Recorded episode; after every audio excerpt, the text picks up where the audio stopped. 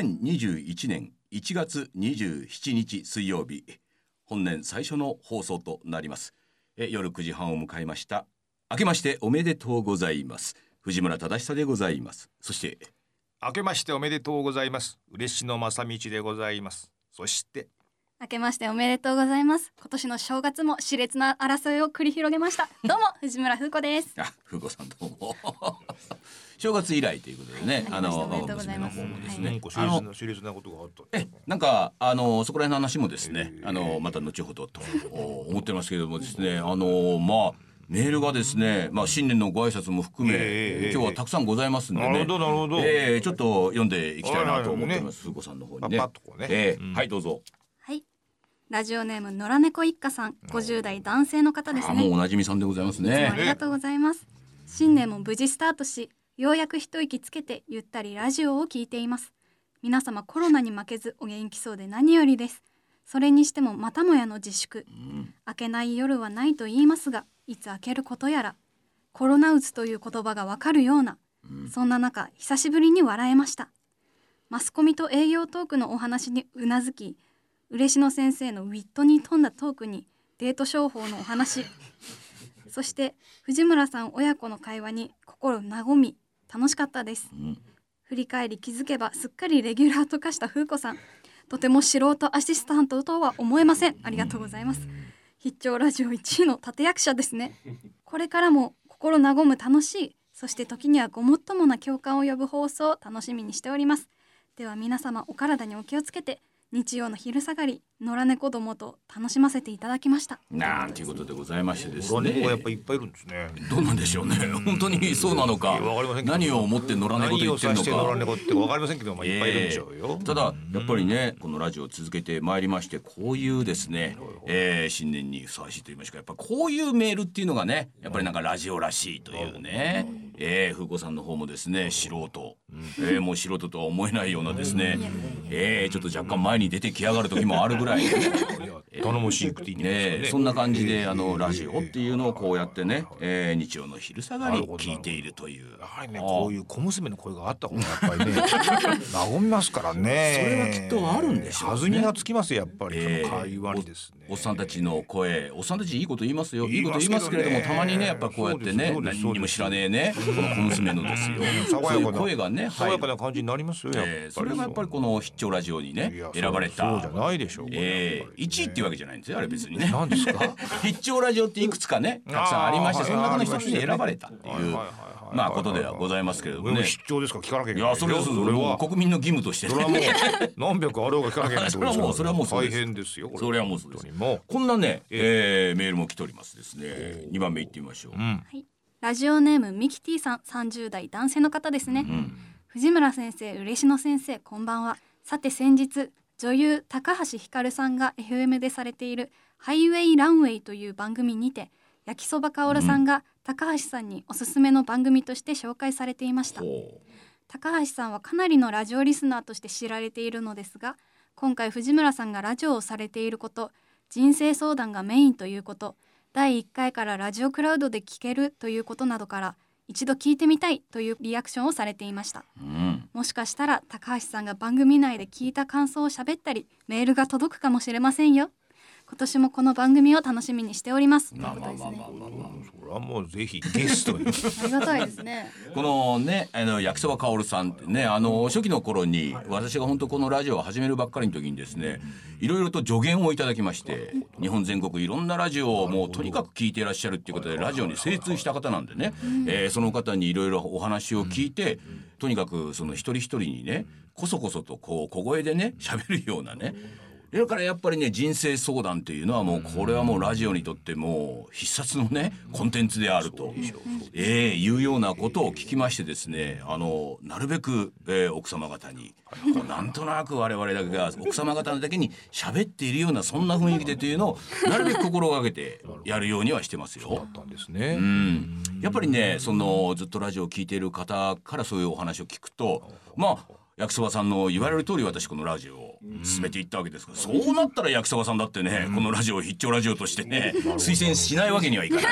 えー自分の力が試される私のおかげでこのねひげせんや一夜このようなねしっとりとした、ね、大人の会話が繰り広げられる番組になったんだっていうことですからね。ねねえそれはもう高橋さんにもねそれはおすすめするだろうと高橋さん果たして聞いてくれるかないや聞いてんじゃないですかやっぱいやぜひね若いこういう女性にもですね聞いていただきたいいや聞いてくれるんじゃないですかねやっぱりね女の方はやっぱこういう話をねええ聞かれるんじゃないかと思っていやそうなんですよ。あのの我々ねそんなあのジャカジャカジャカジャカとしたね、ええええただ楽しむだけっていう番組はやってもおりませんからです ね。ね、引きこもりの娘を連れてきてですよ、ええその引きこもりの娘にね「お前はもう世間に出られないんだ」というようなことをですよベシッベシッとこうね絶対言っちゃいけないおっさんの言っちゃいけないねただなんかね先月も言いましたけれどもね、あ顔色の方が良くなりましてですね、うんそうなんですよえーこいつずいぶん外出歩いてんじゃねえかって思うぐらいにね,、思うぐらいのねあー元気になったっていうことで、でもねこれもこのラジオのね月1回ですけれどもねそうじゃないですかこうやって、えー表に出てきてで、まあこうやってねおじさんたちとそうですお話をしてだっ。てやっぱ新幹線乗って大阪から来ますからねえやっーぱ来まそすもんのね旅の道連れもありますからねなんかねはいはいはいはいそういう時にやっぱちょっとねちょっと変わった新鮮な気持ちになるんじゃないかと思うの行き帰りにねそういうところはあるでしょうねそうです自分が普段引きこもっているあの小さな部屋そそうですそうですそうですこからねね新幹線乗って東京へやってきてうんそれだって親父が出してくれますからね交通費をね まあ腹が痛くもかゆくもないと思うけどそれもやっぱいいん親です父よ出すどころかですね、往復の新幹線代プラスアルファを常に要求されますからね。されますかええあーなるええほええど若干の色をつけてっていうことですから、それはね、彼女にとってはね、願ったり叶ったり、それは多少顔色も良くなるわっていう、ね私ずっと引きこもりでいようなんていううんねなるほど、ええことにもなりかねない。ひどいですよね元気になったらなったでやれ引きこもり詐欺だなんだとうんまあそれはふーちゃんね自分のポジショニングとしてね、はいちょっとキャラとしてねあの認められたってことですからねそういうことそこのところうまい具合にこう打っていった方があいいんのですよ。我々の場合ですねそうやってねいやあのねあの人に対して多少こうねはいはいはいはい批判めいたことを言うっていうのあそはれねもこれ実はね話あしまなしたたねのことを評価してこるれってこ評と価してるんですなるほこどれ評なるほ価どなんですうんよこれ評価で、ええあなたはここから締め出す気はないわけです我々ないですないですないです。ねまあふーちゃんがラジオにいないなそんなもんそそんんななももんんダメダメダメ考えられない。どうでしょうええ私と一緒さんがもうそろそろいいんじゃないかあの子なんて言うわけがない。言ってんだったら言ってんだったら言わいないから。それはね批判になるんだけど君を出す気はないわけだからそそうそうこに対して君に悪行増言つく作るってことはねそれは 評価評価。ひどいよね君とこの次女はなんて言なっんててでもね評価これも評価。これを正面切って言われることによってリスナーさんがねそうですそうですそうですいやいやねじゃあ嬉しい言い過ぎじゃないかということも逆に君の評価につながるわけですよなるほどなるほどええそうやって番組っていうものの魅力を高めているというこうして引きこもりに対して悪行増言を使っ てもあの円満に終わってるって円満いにう終こわってれはリスナーがやっぱハッピーになるってことですよね。これが水曜どうでしょう長年や23年やってき全てくそう我でご々ざいがます、えー得たところですね、ええええあの我々の場合ですね4人が4人1人になろうもんならね、何を言われるかわからないっていう緊張感を持った4人組ですからねありますよ本ねあの大泉さんなんかロケに参加しないなんてなったらこのこっちの3人がね我々が「いやなんか彼がいないと和やかだね」なだんてからつって言ってるんでだすかよらといって大泉さんのことを悪く言ってるわけじゃない。そう聞き入れてならん話なんですよね。あいつさえいなければとか言ってんですけどそうじゃないんですそうではないんです我々は4人そうやってやりながらですよ、でもそれに腹を立てるわけではないおうおう私のことを何か言ってるかと、なんなら私だって陰できっといろんなこと言われている、だからそれはね私はね実はねあの私の評価だと常に思ってますよ。なるほどなるうほどん、だってそれによってねどうこうするわけじゃなくてそれだけあそうか私の存在価値というものを彼らは認めてくれているんだというねそのだけど我々の場合の掛け口っていうのは大体そのラジオとか YouTube とかなんか公に出ちゃってるんですけどあの掛け口になってるここには確かにいないんだけどいないいないいみないんなが聞いてるっていうことじゃないですかそうですよねええそうすると筒抜けなんですねそういうことですねうんそうするとこれはやっぱり明らかに評価いや そうですそうですそうですだこかれだらけのことを言っても答えないっていう感じのその強さってことですよそこがあってほしいんですそようでしょでねもそれはちゃんとなんかその愛されてるっていう担保があるから答えないっていうね。 なるほどねう。んうん、我々愛されてるっていうことを十分感じてるでしょ、風子さん。うん感じてるでしょ感じてるでしょ、それそうを。ね。うん。何を口ごもってんのか、そういうところで、めげるっていうかね、そういうところを疑問に持ってはいけないよ。そっから争いって始まるから、そうですよ。今回もまこたれは評ね、ふ価ーさちれゃた。んね、みんな聞いてますからね。そうですねそうです、そうであんすま。り生々しいメンタル出さないね。いやいやいやいやいやいやいや。さあ、まあ、続けてね、まだちょっと言ってみましょうか、三番目、ふにふにさん、四十代女性の方。はいはい。ラジオネームふにふにさん40代うん女性の方ですね、藤村さん嬉野さん風子さんこんばんは千葉県から聞かせてもらっていあーありがまとうごすざいます。ご報告になりますがポストにこの番組のステッカーが届いていました、うん、思いがけないプレゼントでしたありがとうございましたいえいえ。で開けて2度びっくりしましたびっくりしたう。ん。このようなデザインのステッカーとはうん。藤村さんが可愛くおじさんアイドルっぽくレモンと写っているうん。へえ眺めてしまいましたえー、っとね。でせっかくなので車の後ろに貼ってみましたおーはいはい車の運転時もコロナの世の中も緊張感がいっぱいではありますがはい。うん。いつも心の遊びというか心の余裕を持っていたいなと思いました、はこれからもラジオ聞かせてくださいそういうことですそれねは。やっぱコロナには効くんじゃないですか。聞きます聞きます。ごまびえとかよりやっぱりえ全然聞きますね。えー、それを車の後ろに貼ってあるわけじゃなくて、ツイートされないですね、まずね。それから何らかの、えー、何らかのあの記録もしてますよ、きっと ね。事故の時にね。 それは私がじーっと見てますから。必要以上に車間距離を取りた くなる。 なるかもしれませんね。そうですね。一瞬は見たいと思いますよ。停車した時に近づいてくる車はあるかもしれませんね。うんでも、だんだん距離を取っていきますからあねやばいやばいやばい。えー走ってる時には走行中には距離を取っていくということですからね。えー、これはふにふにさん良かったですね。あそんだうか。らその他になんか止めてもできませんからね。あれ貼っとけば。コロナにも大丈夫。ああ大丈夫大丈夫コロナも大丈夫ですある程度ね車の事故も大丈夫ということですからね大丈夫えー大丈夫大丈夫大丈夫そんな素晴らしいものはないです。そういうことですそういうことですはいはいじゃあねもう続けてね続けてもう読んでいきましょうよせっかくですからねはいラジオネームあきたんさん50代女性の方ですね藤村先生嬉しい先生んふうこさんこんばんは、うん初めてメールします去年の10月に初めて番組の存在を知りました電波状況の悪い場所なのでラジコがなければ聞けなかったです毎月の楽しみですところで質問です、この番組で流れる音楽はどこか懐かしめですがとはいえ半分は知らない曲だったりしますがうん選曲は皆さんでされているのでしょうかそしてそこには思い出などあったりするのでしょうかうん私は曲が流れたらその後検索して YouTube でもう一回聴いたりしていますそんな曲があったんだなぁとその年代の時を思い出したりしてうん年明けから私の住む北海道は気温が低くてうん毎日水道出るかな車のエンジンかかるかなその心配をしながら眠りに つきます大雪で困ってる方も日本全国たくさんいらっしゃるし早く春が来ないかなコロナも早く落ち着かないかな待ち遠しいです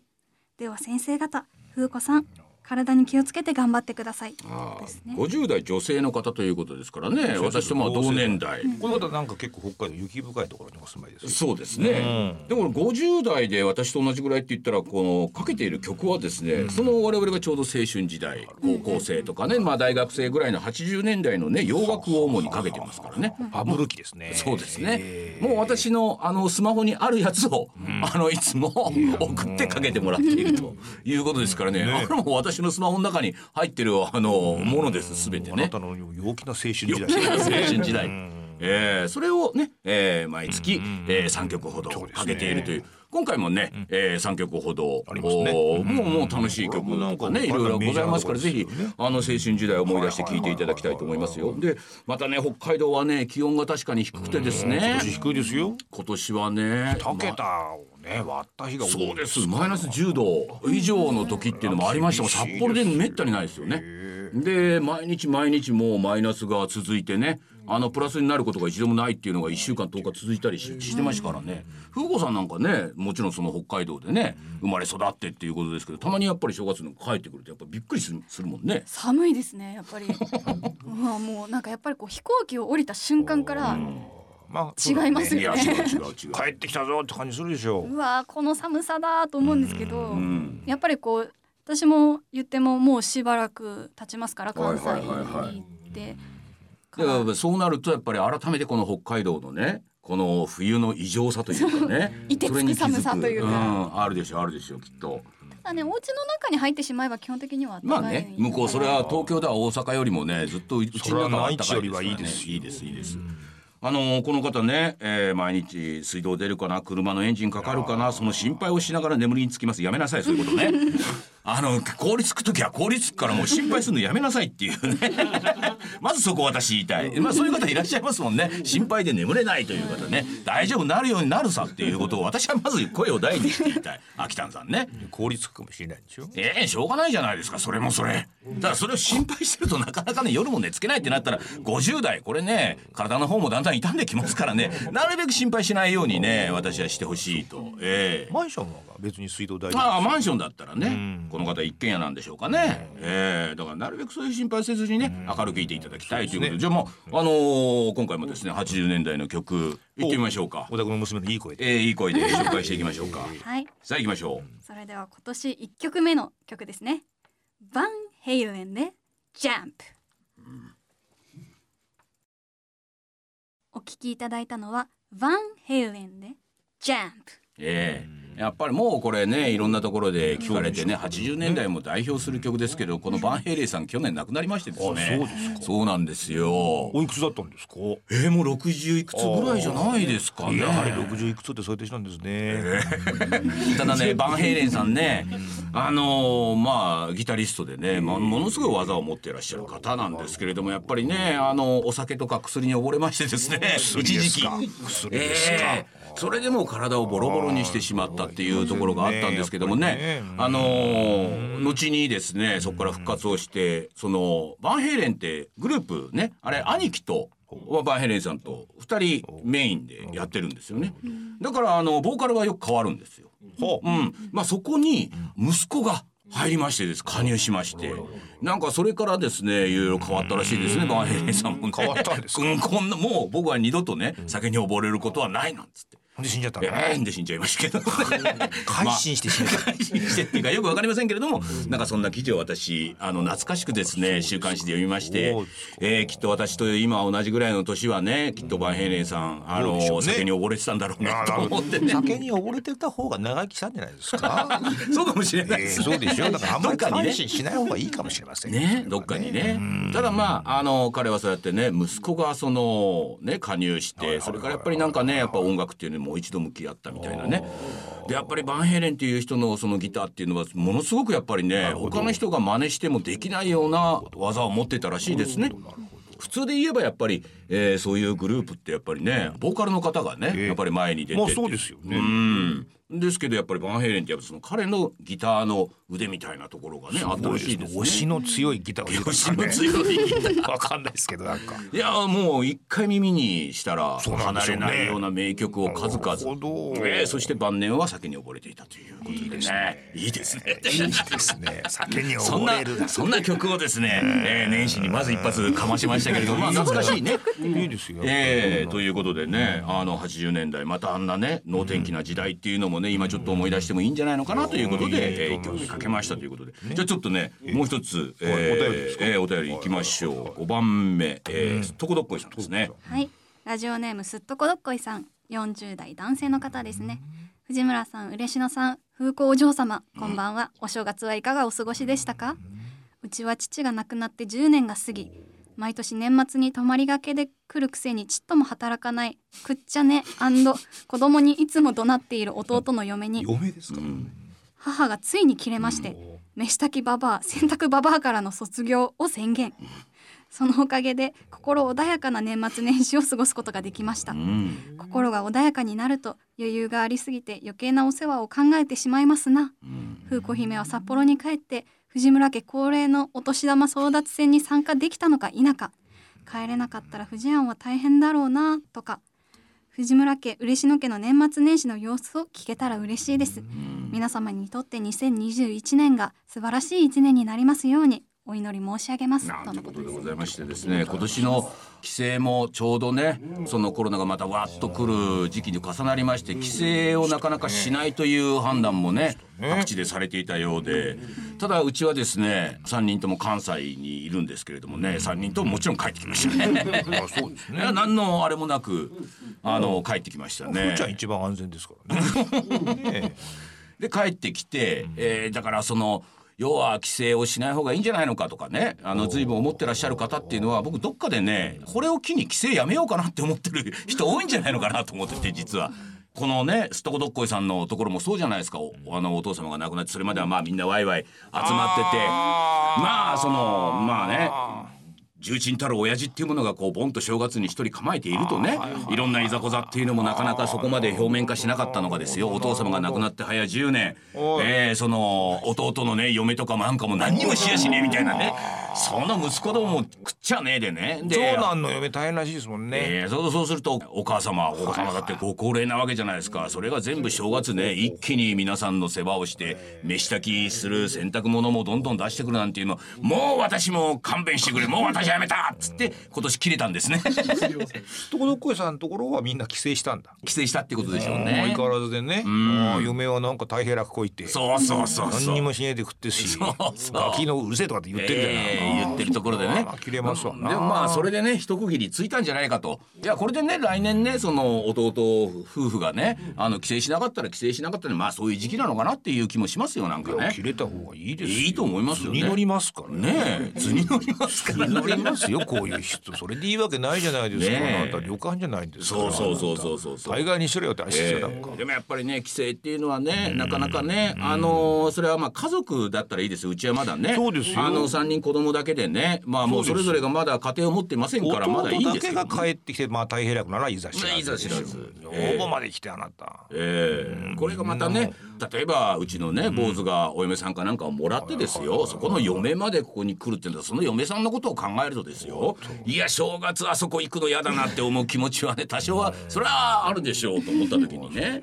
ああそういう意味での規制っていうのは随分ここでねこのコロナによってなくなったんじゃないですかねお。宅の息子さんはどういう女性と結婚するんでしょう、どうでしょうねわからないですうね。まくやっていけるんですか、案外早そうな気もしますしね。早い感じがすうる。んわからないですけれどもねお。となしい女性なのか、それとも激しい女性なのか、どっちなんですわかからないですよそんなこと別にね私興味もないですからねね。別にいや そのお宅の家族がどういうバランスなのかなと思って。ね、あまた、その。いやーまあおとなしい人のような気はしますけれどもねああ、だったらうまくいくんじゃない。 ええそのような気はするんですけれどもなるねほどなるほどまあ姉と姉っていうかまあ次女とはね随分と隔週がございましたからなんかなるほ ど、なるほど、なるほど。そら弟からすればねこの次女はねあのなかなかやっぱりねお前ってね親のすねいつまでかじってんだっていうのはやっぱりじくじたる思いっていうのはあったわけでだからか知らないけどまあ弟の方はですよ全くその金の無心みたいなこと全くしないんですねあれねまあ自分で稼ぐっていうようなこれも一つの教育ですね。教育ですねまあ姉が手たらくなもんだ次か女はらやっぱり教育してるってこと。まあそういうことはそうです人生を張って教育をしてるっていう。よかったよかった。ねえ。でまた今年の正月ですよ、長女がですね桃太郎電鉄なんか流行ってる、えー私も昔よくやってましたけれども、桃鉄をですね持ってきてね、あ家族でやろうなんて、長女持ってきた。長女が持ってきて家族でやろうう。えーやりましたと思うさやりましただけれどもね、やっぱりね次女がね、どうもこの桃鉄の流れを分かってないこいつはねいやいやいそや。れもあなたなんか言っ てそまれしたもね。じくじたる思いがあってね、それこそあなたから年明けに聞きましたね。えーそうですよ、えええええー非常に私ね変わった桃鉄をやりましたからね詳しいですね。えーあのー三人の子供になんか別々のミッションが与えた。そうなんですよ。ねまあ必ず4人でやる私含めてね3人の子供この4人でやるんですけれどもねあの商品を用意してあるわけですまあ成績上位のものからということでね商品を用意してあるただ私も入るわけです私その商品はもちろんあの皆様ねお年玉代わりなんでね私は別にもらわないんですけどだからといってね私参加してるんだからこれ楽しまなきゃいけない。ということでですね各それぞれの3人にですねあの私も誰にどこが行くかわからないカードを用意しましてですねミッションが書いてあるわけです。まずは音を1位にするっていうねミッションをもらったやつ。それはもう極秘のミッション。誰も極秘のミッ誰もショ知ンらない。当人しか知らないって当いう。にあのバレちゃうとねあのその2人が攻撃されますからなるべくわからないように、ええだから音を俺が1位になるとボーナスポイントがもらえてさらに私からプレゼントがいくっていうそれは長女。いやこれがままだわかりませんねおーっでともう一つはですね、僕を4位にするまあ要はビリにするおーこういうミッショなるンをほど受けたやつもいるわけですよ誰かわかりませんよまなだるほど。でそれだけだとやっぱりねいけないんで私が楽しまられないんでね、えー一人はですねもう一人は非常に難しいミッションでですね私を4位にしようとするやつがいるので、そいつを4位にするっていうミッションをね要は私の敵をですね潰せというミッションを与えられたやつがいる。大体君を必要に邪魔してくるやつはそいつだってことですね。そうですそうですはいはい。でもはいあのみんなミッションを持ってるの分かるから、分かるからあからさまにそれをすると自分が攻撃されるっていうこともあるんで、どこでねその一体私の敵であることをね正体をばらしてくるかっていうまあそこら辺の楽しみもわ私こうやって見てると大体誰がどこに行ったか分かる。あそうか誰がどこに行ったかあなたも知らない。僕も知らないなるほど。それはね。でやってるうちにだんだん分かってきた。長女は俺を1位にするために俺に忖度をしてるんだ。なるほど。忖度桃鉄ですよあいつは私がね、えー何かこういう貧乏神をついた時にね、えー私につけないように何か迂回をしているとあこれはそうだなあもう一つ分かったのがこれがね坊主ですねこいつがですね明らかに私にねいろんなことをやってくるわけですよいやこいつは俺を4位にしようというミッションということはなんだ風子が影の一番難しいミッションでねこのなるほどなるほど。弟をこの弟を弟を4位にして俺を助けるという助けるというこういうミッションなんだ俺はちょっと大変じゃない難しい難しい。でこいつ何やったと思います、最終的にですよ私のお金を取ってですねこの野郎がですね2位になったんですね私4位でしょ最終的におっと。ただねこれ難しいところでね全員1位になるっていうのって一方のねその最初の商品っていうのは1位になれば僕出したミッションっていうのはね2位になるっていう自分は2位になるっていう2位になるって非常に難しいんですよね。だから一番わかりやすいのは僕を1位にして当人が2位になるお姉ちゃんなんかはそのパターンが一番いいわけです。で効率にねあのー風子にしてもそのミッションが一番いいはずなのに最終的に俺を蹴落としてですねでその弟がですよこれが強くてですね1位になっちゃったの。で風子2位ですよ、最終的に俺4位 ですよ姉ちゃんと俺はね2人で共闘してたのに3位4位ですよでも一番美味しみあったのは実は風子なんですね自分が2位になるっていうミッションも与えてたのでるほどそれに対するボーナスポイントをいきまして割と彼女高額なものを持っていきましたっていうねただやっぱりね立ち回りが良くない全体を見れてない姉ちゃんも弟もねよく分かってるんだけどね、この難しいミッションだったとはいえね、俺を1位にするってことを途中でこいつ諦めましてですいやね1位にするとは書いてなかったんですあ邪魔するんだもんね。あの弟弟を弟ねを蹴落とすっていうことは分かってたんですけど、藤村氏を何位にするかとかは明記されてなかったので、弟も邪魔するんだけども親父も邪魔してたんだ。とにかくある程度行った時点で弟を引きずり下ろすことはできないなと思ったんです強かったからね強すぎて、うんなるほど。うんじゃあもう片っぽの2位になることぐらいは達成しようと思ってそうかじゃあ先生流れ見えてんじゃないですか。そうか娘流れ見えてんじゃないですか。うん俺はね手堅くやってんじゃないこっですか。ちはねある程度ねそうやって賞金出してやってるんですよこっちは楽しみたいのに最終的に4位ですよそれは全部お前のせいだっていうふうに ね僕は最後ねゲームが終わった後にね随分とね姉と二人でねお前の働きが悪かったって随分説教されましたよ責めみたいな説ね教されましたことありましたっていうまあそんな正月をねえーやってましたね楽。しい正月じゃないですえか。ー、まあそうですね。 いやこうやってあの何かこうゲームをやる時とかねそういう時に私やっぱりねルールを作ろうとするのは昔から多分あるんでしょうね。れはだから俺小学校の時からそうですよ。遊そびれのは時に。それはだからそれが終わりになるからあなたテレビ屋さんやってるわけです よって私は思いますよ。それにあなたが宿泊してね毎回企画を考えてるってわけじゃないでしょどうした ってそういうことを考えたくなるっていう人だからそうやってるわけですからね。ゲームやってて一番こう大人げない一番盛り上がってらっしゃるんですよだからそうじゃなかったら続かないじゃないですか続かない続かないことをやっても面白くないです。対決列島なんていうのはね、私がルールだなんて言ったぐらいですからね、まああんなのやりたいようにやってて自分が一番楽しむようにやあるみんたないななんか普通の人だとあんなにご自分でね毎日毎日甘いものをね早食いして ね日本を縦断したいって思いませんからね普通は、でもそう思われるわけでしょ、思われてなんとなればやっぱその技も持ってらっしゃるもうそれももう人がもうハッとするような技を持ってらっしゃるでしょ これはやっぱりなめられませんよねああそうですね、んまあ、しょ楽しむといううんまあそういうことでね、ええあのこのコロナ禍ということでございますから、先生の場合もまあコロナ禍だろうがなんだろうが関係ないです ね。もう何にも関係ないですね、いやだからまあ状況としてはね、外にはあんまり出られないだから先生がやっぱり娘たちもね、あのー長女とかなんかはねあの友達と会うなんあーはいはいてはい正月になればねいやいやいや何日かはそうねかそうか夜出かけて行ってなんていうこともよくやってましたけど今年なかなかそれもできなかったんでね。あればあなたでやあっれぱばり子供が三人帰ってきてよかっったじゃないですか。あなたが一番ダメージ受けますよ。子供も誰もいないっていう中であなたゲームをしようにも一人しかない。戦車そうゲームないんですそうよ。も一人しかそうそうでもないんですよ僕意外と。